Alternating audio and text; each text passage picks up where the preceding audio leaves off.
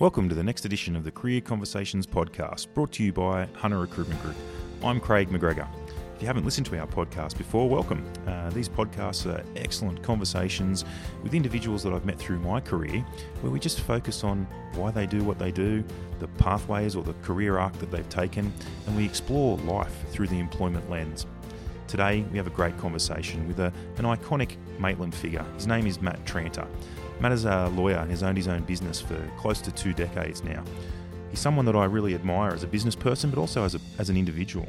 He's a really thoughtful and grounded guy, but then every now and then you see him in these crazy situations at places like the Maywell comedy debate, where he puts on an excellent performance and comes out of his shell. For a lawyer, he really understands his people stuff, and I really love that about him. But more importantly, one of the biggest takeaways you'll get from this conversation is Matt divulges his personality or his philosophy on life, and it's be present, be better, make a difference, and no regrets. And I've really lived with that since having this conversation with him. I love his story and his career arc. This is a great story for kids finishing their HSC about staying focused, never giving up on what your goal is. If you don't get the marks that you need, go and find a way. So without further ado, enjoy the conversation with Matt Tranter. Today's podcast is brought to you by Hunter Recruitment Group. People-centric recruiters, HRG looks to use technology and personal interviewing techniques to ensure the best fit possible for both the candidate and the employer. We operate labour hire and temp services for various sites, conduct permanent recruitment searches, and have an innovative program we call Temp to Perm. You can find us on the web, www.hrgroup.com.au, or search for us on your favourite social site, Facebook, Instagram, Twitter, and LinkedIn. Whether you're an employer looking for a fantastic new team member, or you're an individual seeking their next great career move, start a conversation with Hunter Recruitment Group today. So welcome to the Career Conversations podcast, Matt Tranter. Hi. So, mate, I want to have a chat to you about, you're a fairly iconic figure in Maitland, in our town, and you've been a lawyer and your own business for a long time. So I thought we'd start with your business. So how long have you been in business for?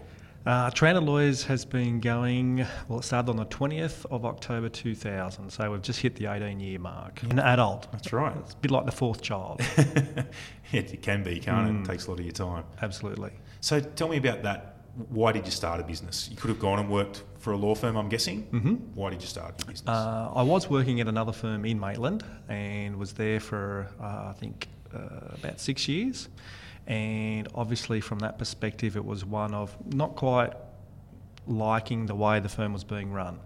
Always had that leadership sort of style to the way I used to practice. And thought, well, so not in terms of the law itself, or just how the business was being run? Just how the business was being run, purely that. So it was a situation of either staying where I was and putting up with it, or doing something about it. There was the birth of the first child. I was about to say, was it a good time to do it? Yes, it's like all the moons aligned and the location where we were became available. And it was just a situation of, look, if I'm going to do it, I might as well do it now. Try and back yourself and make that decision to do it. So it was great. Yeah, well, that's what happened to us too. So was it you didn't want to regret not having a go? No, it was certainly one of the best places I've ever worked was at a small chiropractic centre, and I used to love how it used to feel working there, and the people and the culture, and that's what I wanted to have with Tranter Lawyers. So a lot of the things that we do are based way back from 20 odd years ago from when I was working at that centre. So it wasn't a desire to run the law side, it was more you wanted this feel of a business. Yeah. Because that's how I had this yearning to run I wanted to be my own boss. I wanted to create my own path. I wanted to do things like this. Go, okay, you want to run a podcast? Let's do that. Yes. Wasn't that sort of burning? I had a goal that by the age of 30, I wanted to lead a company. I also said I was never going to be a sole practitioner. At the age of 30, I was leading a company because I was a sole practitioner. It was just one of those things. And I've learned then, never ever to say never. Yeah, okay. And so step me back through that again. So was it a big decision from a family perspective? Was it, can we afford to do this? Was it a risk?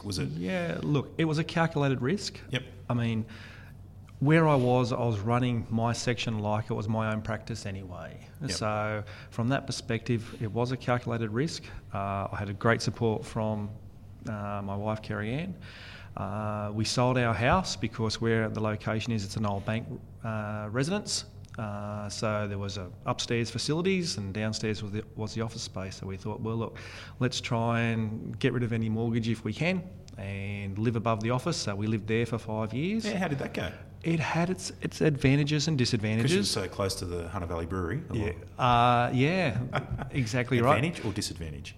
It was advantage in that as we were growing, I would spend more time at work. Yep. Having a newborn didn't require all the face-to-face time that you would perhaps normally have. So you'd go upstairs, you'd have tea, spend time, Gabby would go to sleep, you'd be back downstairs.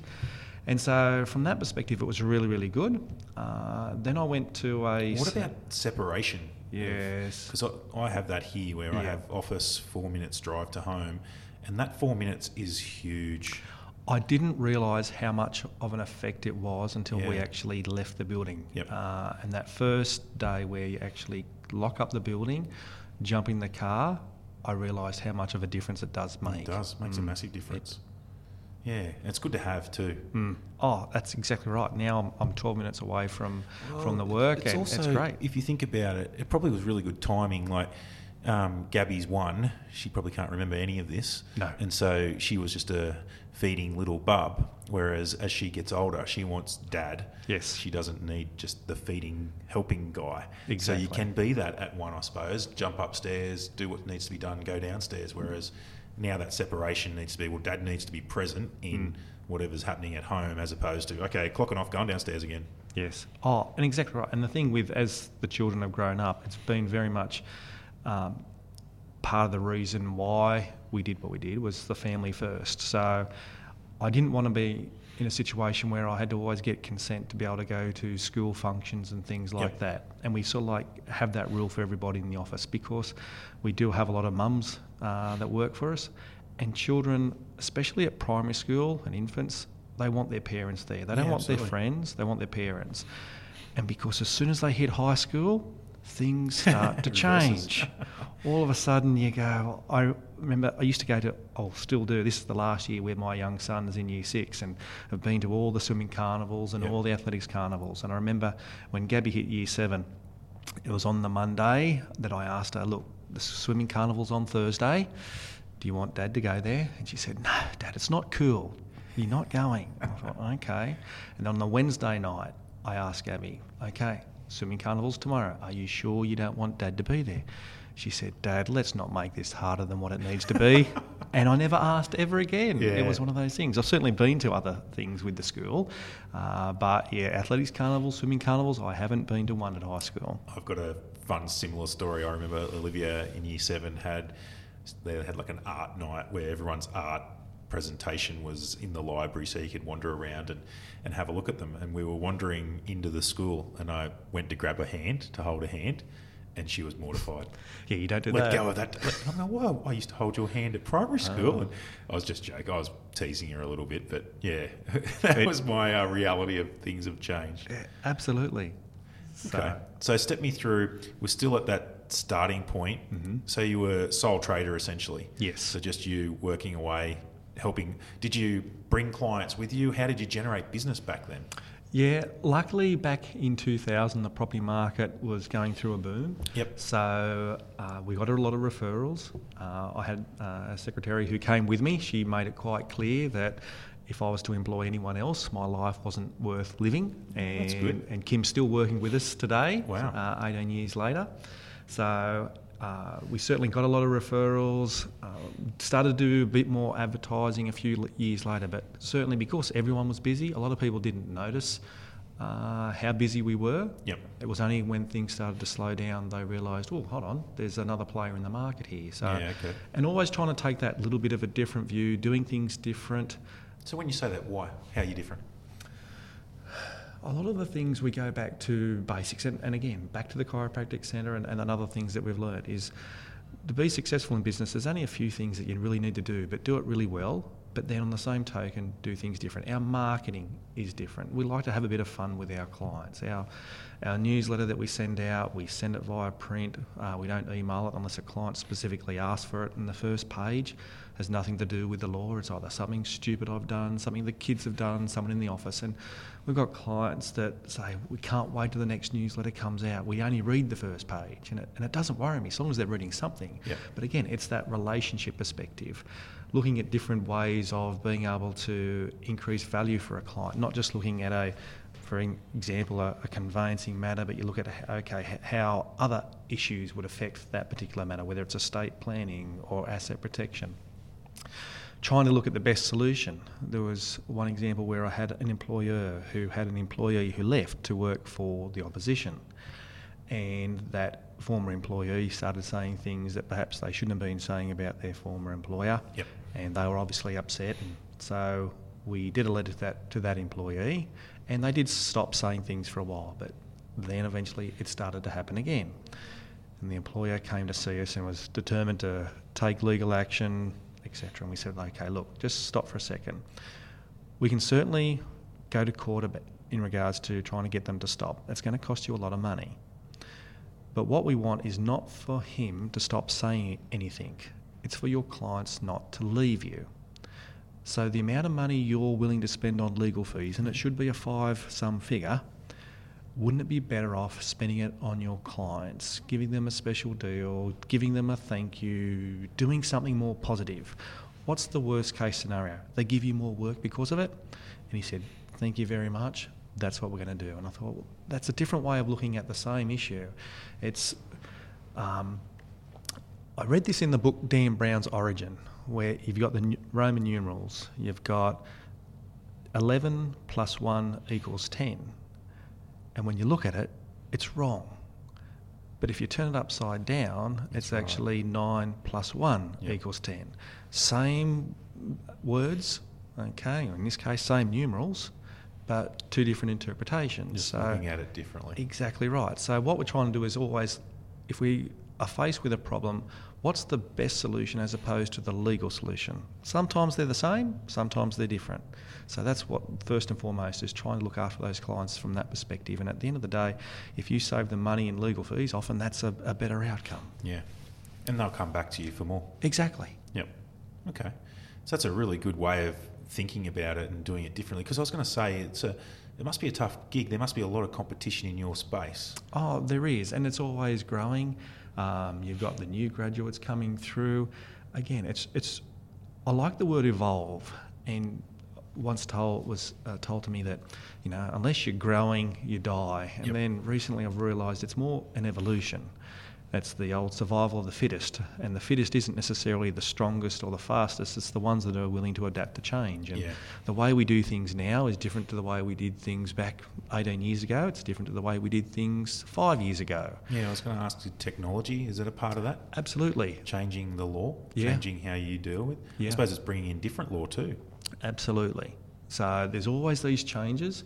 But there's also that culture side of things, and the Peter Drucker, culture eats strategy for breakfast, and it's so true. And I've recently been reminded of that, of making sure that the team is looked after, always trying to make sure that we're managing people in different ways, and even the older ones versus the new ones. The new ones might need more confidence, but at the same token, you can't let the ones that have been with you for the longest take them for granted. No, absolutely. So tell me about the differences in your... So you do different law. What sort of things do you specialise in? Yeah. Our four main areas are property, business transactions, estate planning, litigation, and that's divided into commercial litigation, estate litigation. We don't do criminal law, we don't do a lot of family law. It's not to say that we wouldn't ever do those things. It's just you've got to find the right person. It's a different set of skills. You're dealing with different people in different circumstances and just trying to get that right fit. It's really, really important for the team side of things. So you're talking about, this is Matt Tranter was a sole trader. Now you've got a team of lawyers who work for you, It's not just about the skills of getting, okay, I want someone who can handle conveyancing. They've got to be able to do conveyancing, but also fit with your culture and the rest of the team. Yeah, someone once told me there are two boxes when employing people. There's the One box split in half. Exactly. Well, okay. So you've got the skills box and you've got the other stuff. And I think it might have been Craig McGregor said most people employ people for the skills box, but get rid of them for the other stuff. And what you really need to do is do the reverse, is employ people for the other stuff, and you can train everything else. And I've really taken that to heart in the past 3 or 4 years. And character, attitude is just so important, and trying to work out whether they would fit, because you only need one bad apple. And that's been successful? Yeah.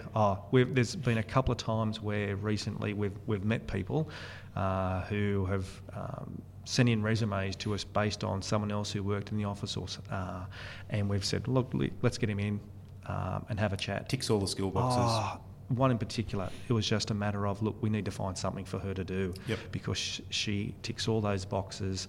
And if you find the right people, the work will always be there. Yeah. So... Do you find that as a business owner, though, that good saying, or that the work will always be there? Do you think that's changed and that's your role now? Like, are you the rainmaker? Are you the guy that's going out there getting the work? Yeah, I see myself as the head coach. Yeah, okay. So as far as the other lawyers that are in the office, the technical aspect, it's a coaching side of things, and we always help each other. We have weekly meetings where we discuss certain matters as to how we should handle it, any issues that are coming up in it. The marketing side of things, I'm still very much hands-on with that, and I think that's really important for an owner still to oversee all those aspects. What's your name on the front door? Exactly right. And marketing is everything that you do, but there's also, the rain-making role, certainly there's part of that, but also trying to get others to do the same sort of thing. It can be a challenge because, there's other networking things that you can attend, but when you've got a lot of mums... all of a sudden then trying to get to go to a breakfast meeting and you've still got children to get to school, etc. I certainly don't force anything on other solicitors in the office to do those sort of things. It's if they want to do it, great, I'll support them no matter what. Yeah, okay. Tell me why. Why the law? Why did you do that as your career? I wish I could give you a really, really good answer, but I can't. I wanted to be a doctor up until the age of about 10. And I don't know why. Doogie Howser? Oh, I have no idea. And I don't know whether I saw something on TV, an operation or something like that, but I know at about age of 10 it stopped and I wanted to do law, and I can't tell you the reason why. Yeah, it was just one of those things of, from about 10, always wanting to do it. Did you have lawyers in the family? No, my dad was a fitter and turner by trade, and so he worked at Comsteel all his life. My mum was a manager at Woolworths. She worked there all her life, going from checkout operations right through to end up being a state manager as such. So, there was certainly no law there. Although I do believe that my great-great-great-great-grandfather was a convict, and he got sent to Australia because he stole a law book from the library. Didn't return it. Yes. So that's probably the only bit of law in the family. So, but it was from about 10. Yeah. It was like you just had this. Yes. And so you'd set that from there. So from year 5, I'm going to be a lawyer. Yeah. Yeah, wow. Hmm. That's not the usual path. Most people don't know what they want to do when they're 55. Yeah. Let alone 10. It's one of those things. I can't put a finger on it as to the reasons why. It was just at that time something happened. And that was it. Because I wanted to diverge for a little while, because I've seen you're a performer. I've seen you at the Maywell comedy debate. Mm-hmm. You're a funny guy who, in front of a crowd, commands it. He just has this. It's not just a skill; it's a personality that I look at and go, "Is that a lawyer?" Yeah. Oh, I love doing the Maywell comedy debates. And everything comes back to the preparation. Yeah. I spent a lot of time. I remember the first time the topic was God is a woman. And they had the three males debating that God is a woman, and they had the three females debating that God is a man. And I was concerned because, one, I had never, ever done it before. Yep. Two, when you own a business, in Maitland, there's a certain line, and you're not quite sure where that line is. And I was all ready to go, and the day before I went to a funeral. And the preacher there was, or the minister, who was a very interesting character, had a rat's tail, sneakers, earring, and I'm driving back to the office thinking, yeah, what a character. It's very interesting. And I started to turn my mind towards the debate the next day going, God is a woman, interesting preacher. What about if I do it as a preacher instead of myself? So that night I started to rearrange things, add stuff, and I finished about 2:30 in the morning thinking, well, if I can get a minister outfit the next day from the costume shop, that's what I'm going to do. And as soon as the second speaker for the opposition finished, I raced off stage, got changed, and I'm absolutely shitting bricks, thinking, what the hell am I doing this? And thinking, well, here goes nothing. And it went really well. Yeah, and whenever I've been in those sort of roles, I've always tried to use humour. Yep. I think it's really, really important, even when I'm doing seminar presentations. Always, wherever possible, use that humour to engage people. People love it. They learn more as such, and I enjoy it, and it shows. Yep. But the big thing with the Maywell is just, or any of those type of things, even comedians, the ones that seem like they're doing things off the cuff, it's all about preparation. It is. And it makes the huge difference. Well, it's even in this, you know, we do career transition training here where we teach people once they've been made redundant to go out and get another job. Mm. And the key thing that I tell them about the interviews is preparation is king. Yes. The more preparation you put into who you're going to be interviewed by, where you're going to be interviewed at, what am I going to wear to the interview, what sort of body language should I be trying to focus on, should I leave my phone in the car or should I take it with me, all those little details will make a massive difference in the performance of the interview. And it's through the whole of life. Yep. The more preparation you do for things, the easier it becomes. And so, So, and then we did Donald Trump. Oh, I had one in between. You had one in between. The year after was their 10-year anniversary, and it was 10 years on, Life is Better. Okay. And they invited me back, and I was trying to work out what I would do. And I do these birthday calls. And one of them, I have received one of those. One of them happened to be a John Howard one year. And then I thought, well, who was Prime Minister 10 years ago? John Howard. So that was the lay down was there. I had to do a John Howard. So that went well. And then, a couple of years ago, it was... well, you came on stage as Trump. You had video behind you. You had security. It was like you had security guards. And it just made the whole thing so much better. Oh, look, fame trumps brains. There was only two people that come to mind. One was Kim Kardashian and one was Donald Trump. And Donald Trump was just too good an opportunity not to do. Yeah. So what I wanted to pose was, is there another career there? Never say never, Craig. Never say never. Never say never. Because you do. You're the star of the show. Oh, look, the philosophy behind me. Do you enjoy it? Do you enjoy doing that? I do love it. Yep. Do you think that's... Because it's, I look at you, and I think, I don't know if people look at me. When I grew up in high school, I was pretty shy character, and I'm sure if people knew me back then would go, is that guy the...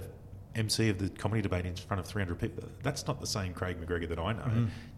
Do you get that from people? Like, wow, was that really you, Matt Tranter, up on the stage? Yeah, I think when I was in high school, again, whenever there were some public speaking opportunities, try and do things a little bit different. Yep. And then from there at university, when there was a few presentations, again, you try and think outside the box.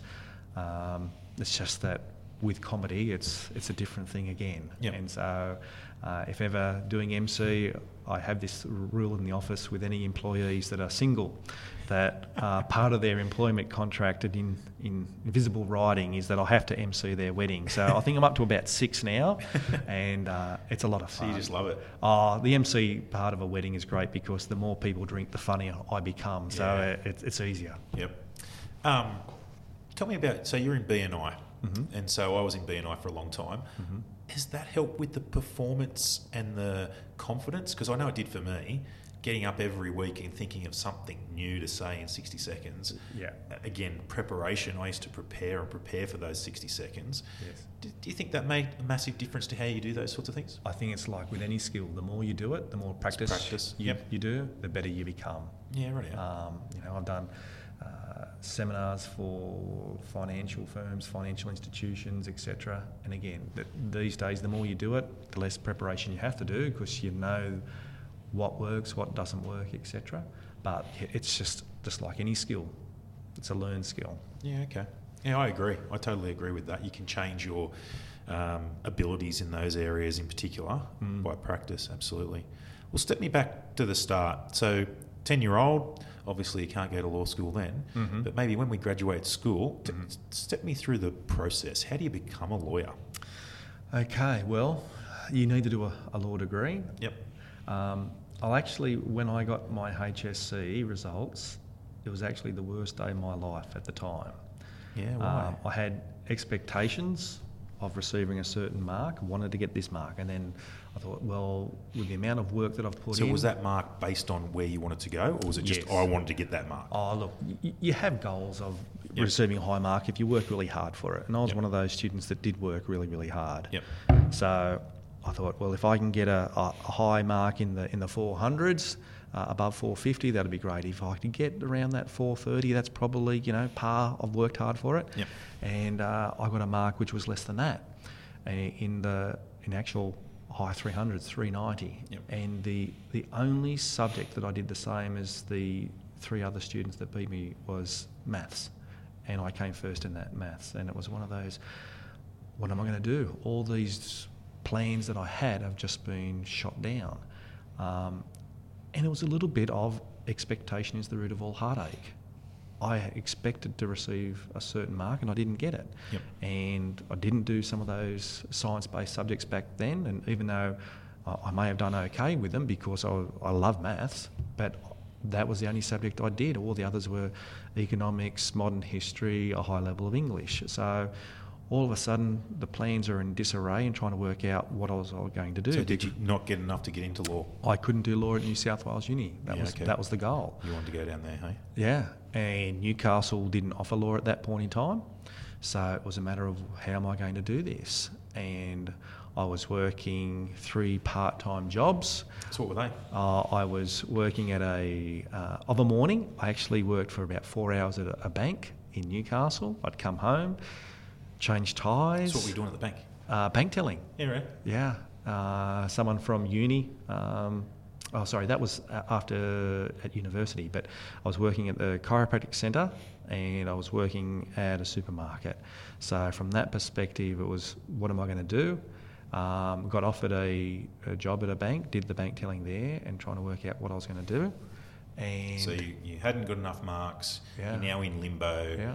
At the chiropractic centre, working at a bank, trying to figure out what's next. Yeah, and so I thought, well, what about if I become a police prosecutor? And to do that, you had to join the police force, got all the forms, and it was at that point in time that I got offered a law clerk position. And so I'd previously sent her... Step me through that, because maybe you're underplaying that, I don't know, but offered a law clerk position. How did you get it? As soon as I finished the HSC and realised that I wasn't going to New South Wales Uni, I decided to put my resume in and write a letter to all the law firms around the area. And good, this is what I wanted to hear. Yeah, and trying to see whether there were any positions available.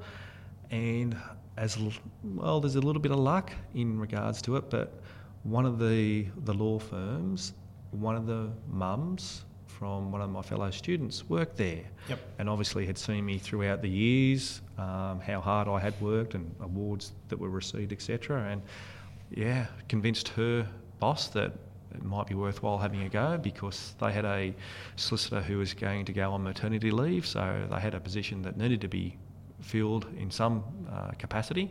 So that's when I was offered the role. So all of a sudden, instead of going to Goulburn to become a police officer, it was a law clerk. Yep. Have you ever told you my totally made-up stat, 85%?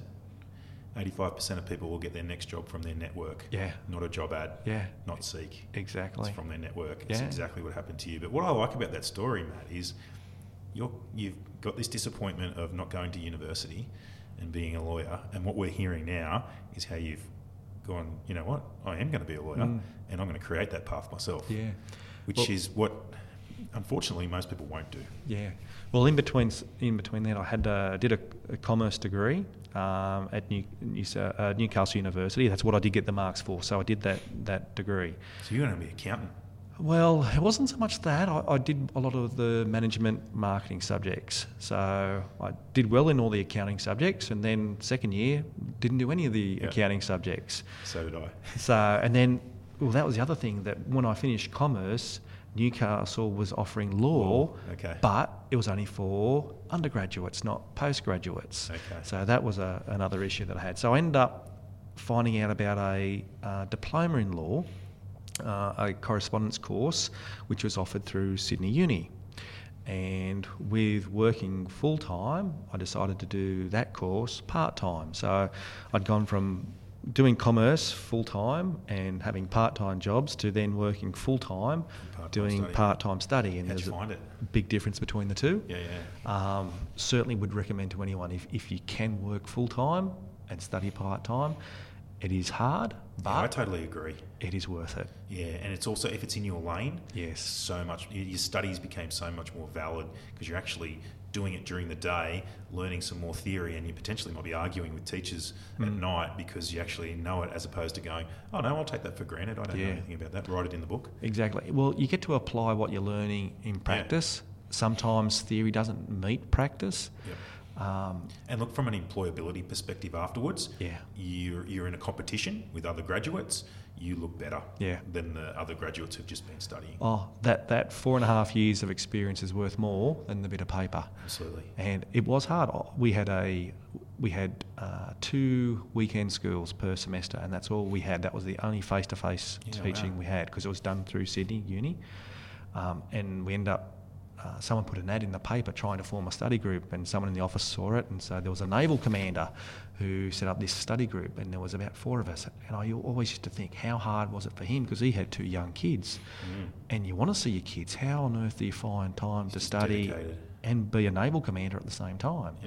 But we managed to struggle through and get to march on Anzac Day now, as they say, to do that course. But it's been great. As I said, it was hard, but well worthwhile. Yeah, okay. So that's a great story of how you forged that pathway into it. So then, was that the organisation that you were working for before you started the business? Yes. Yep. So you're here in Maitland, finishing your degree. How long post-study or finishing your degree did you actually press the button and start your business? Yeah, it was about 2 years after I graduated. So I'd been there for... It's not long. No, been there for about 7.5 years, and then all of a sudden it was that decision of, well, okay. So you must have been confident. Well, you have to have a certain level of confidence to go, well, look, if you don't, you just don't do it in the first place. If you've got doubts, you just have to go, well, look, I'm going to back myself here, try and then minimise the risks as such, and that's why we sold our house and didn't have a mortgage. So doing all the things that we're trying to reduce the burden, because that was always the thing of, how's it going to go? What happens? And even when you are growing, you think, well, okay, do I employ people? Well, what happens if I employ people? Then all of a sudden, 6 months later, the work's not there. I've got to get rid of them. How am I going to feel about that? So that's where it was a gradual process. And I think it was about 4 years into it before I actually employed my first solicitor. And again, she's also still with us. So what about the other partner in the Tranter family firm? So she works in the business too, doesn't she? She does. She's a jack of all trades. So master of all as well. Exactly right. Oh, she's the boss. Don't worry.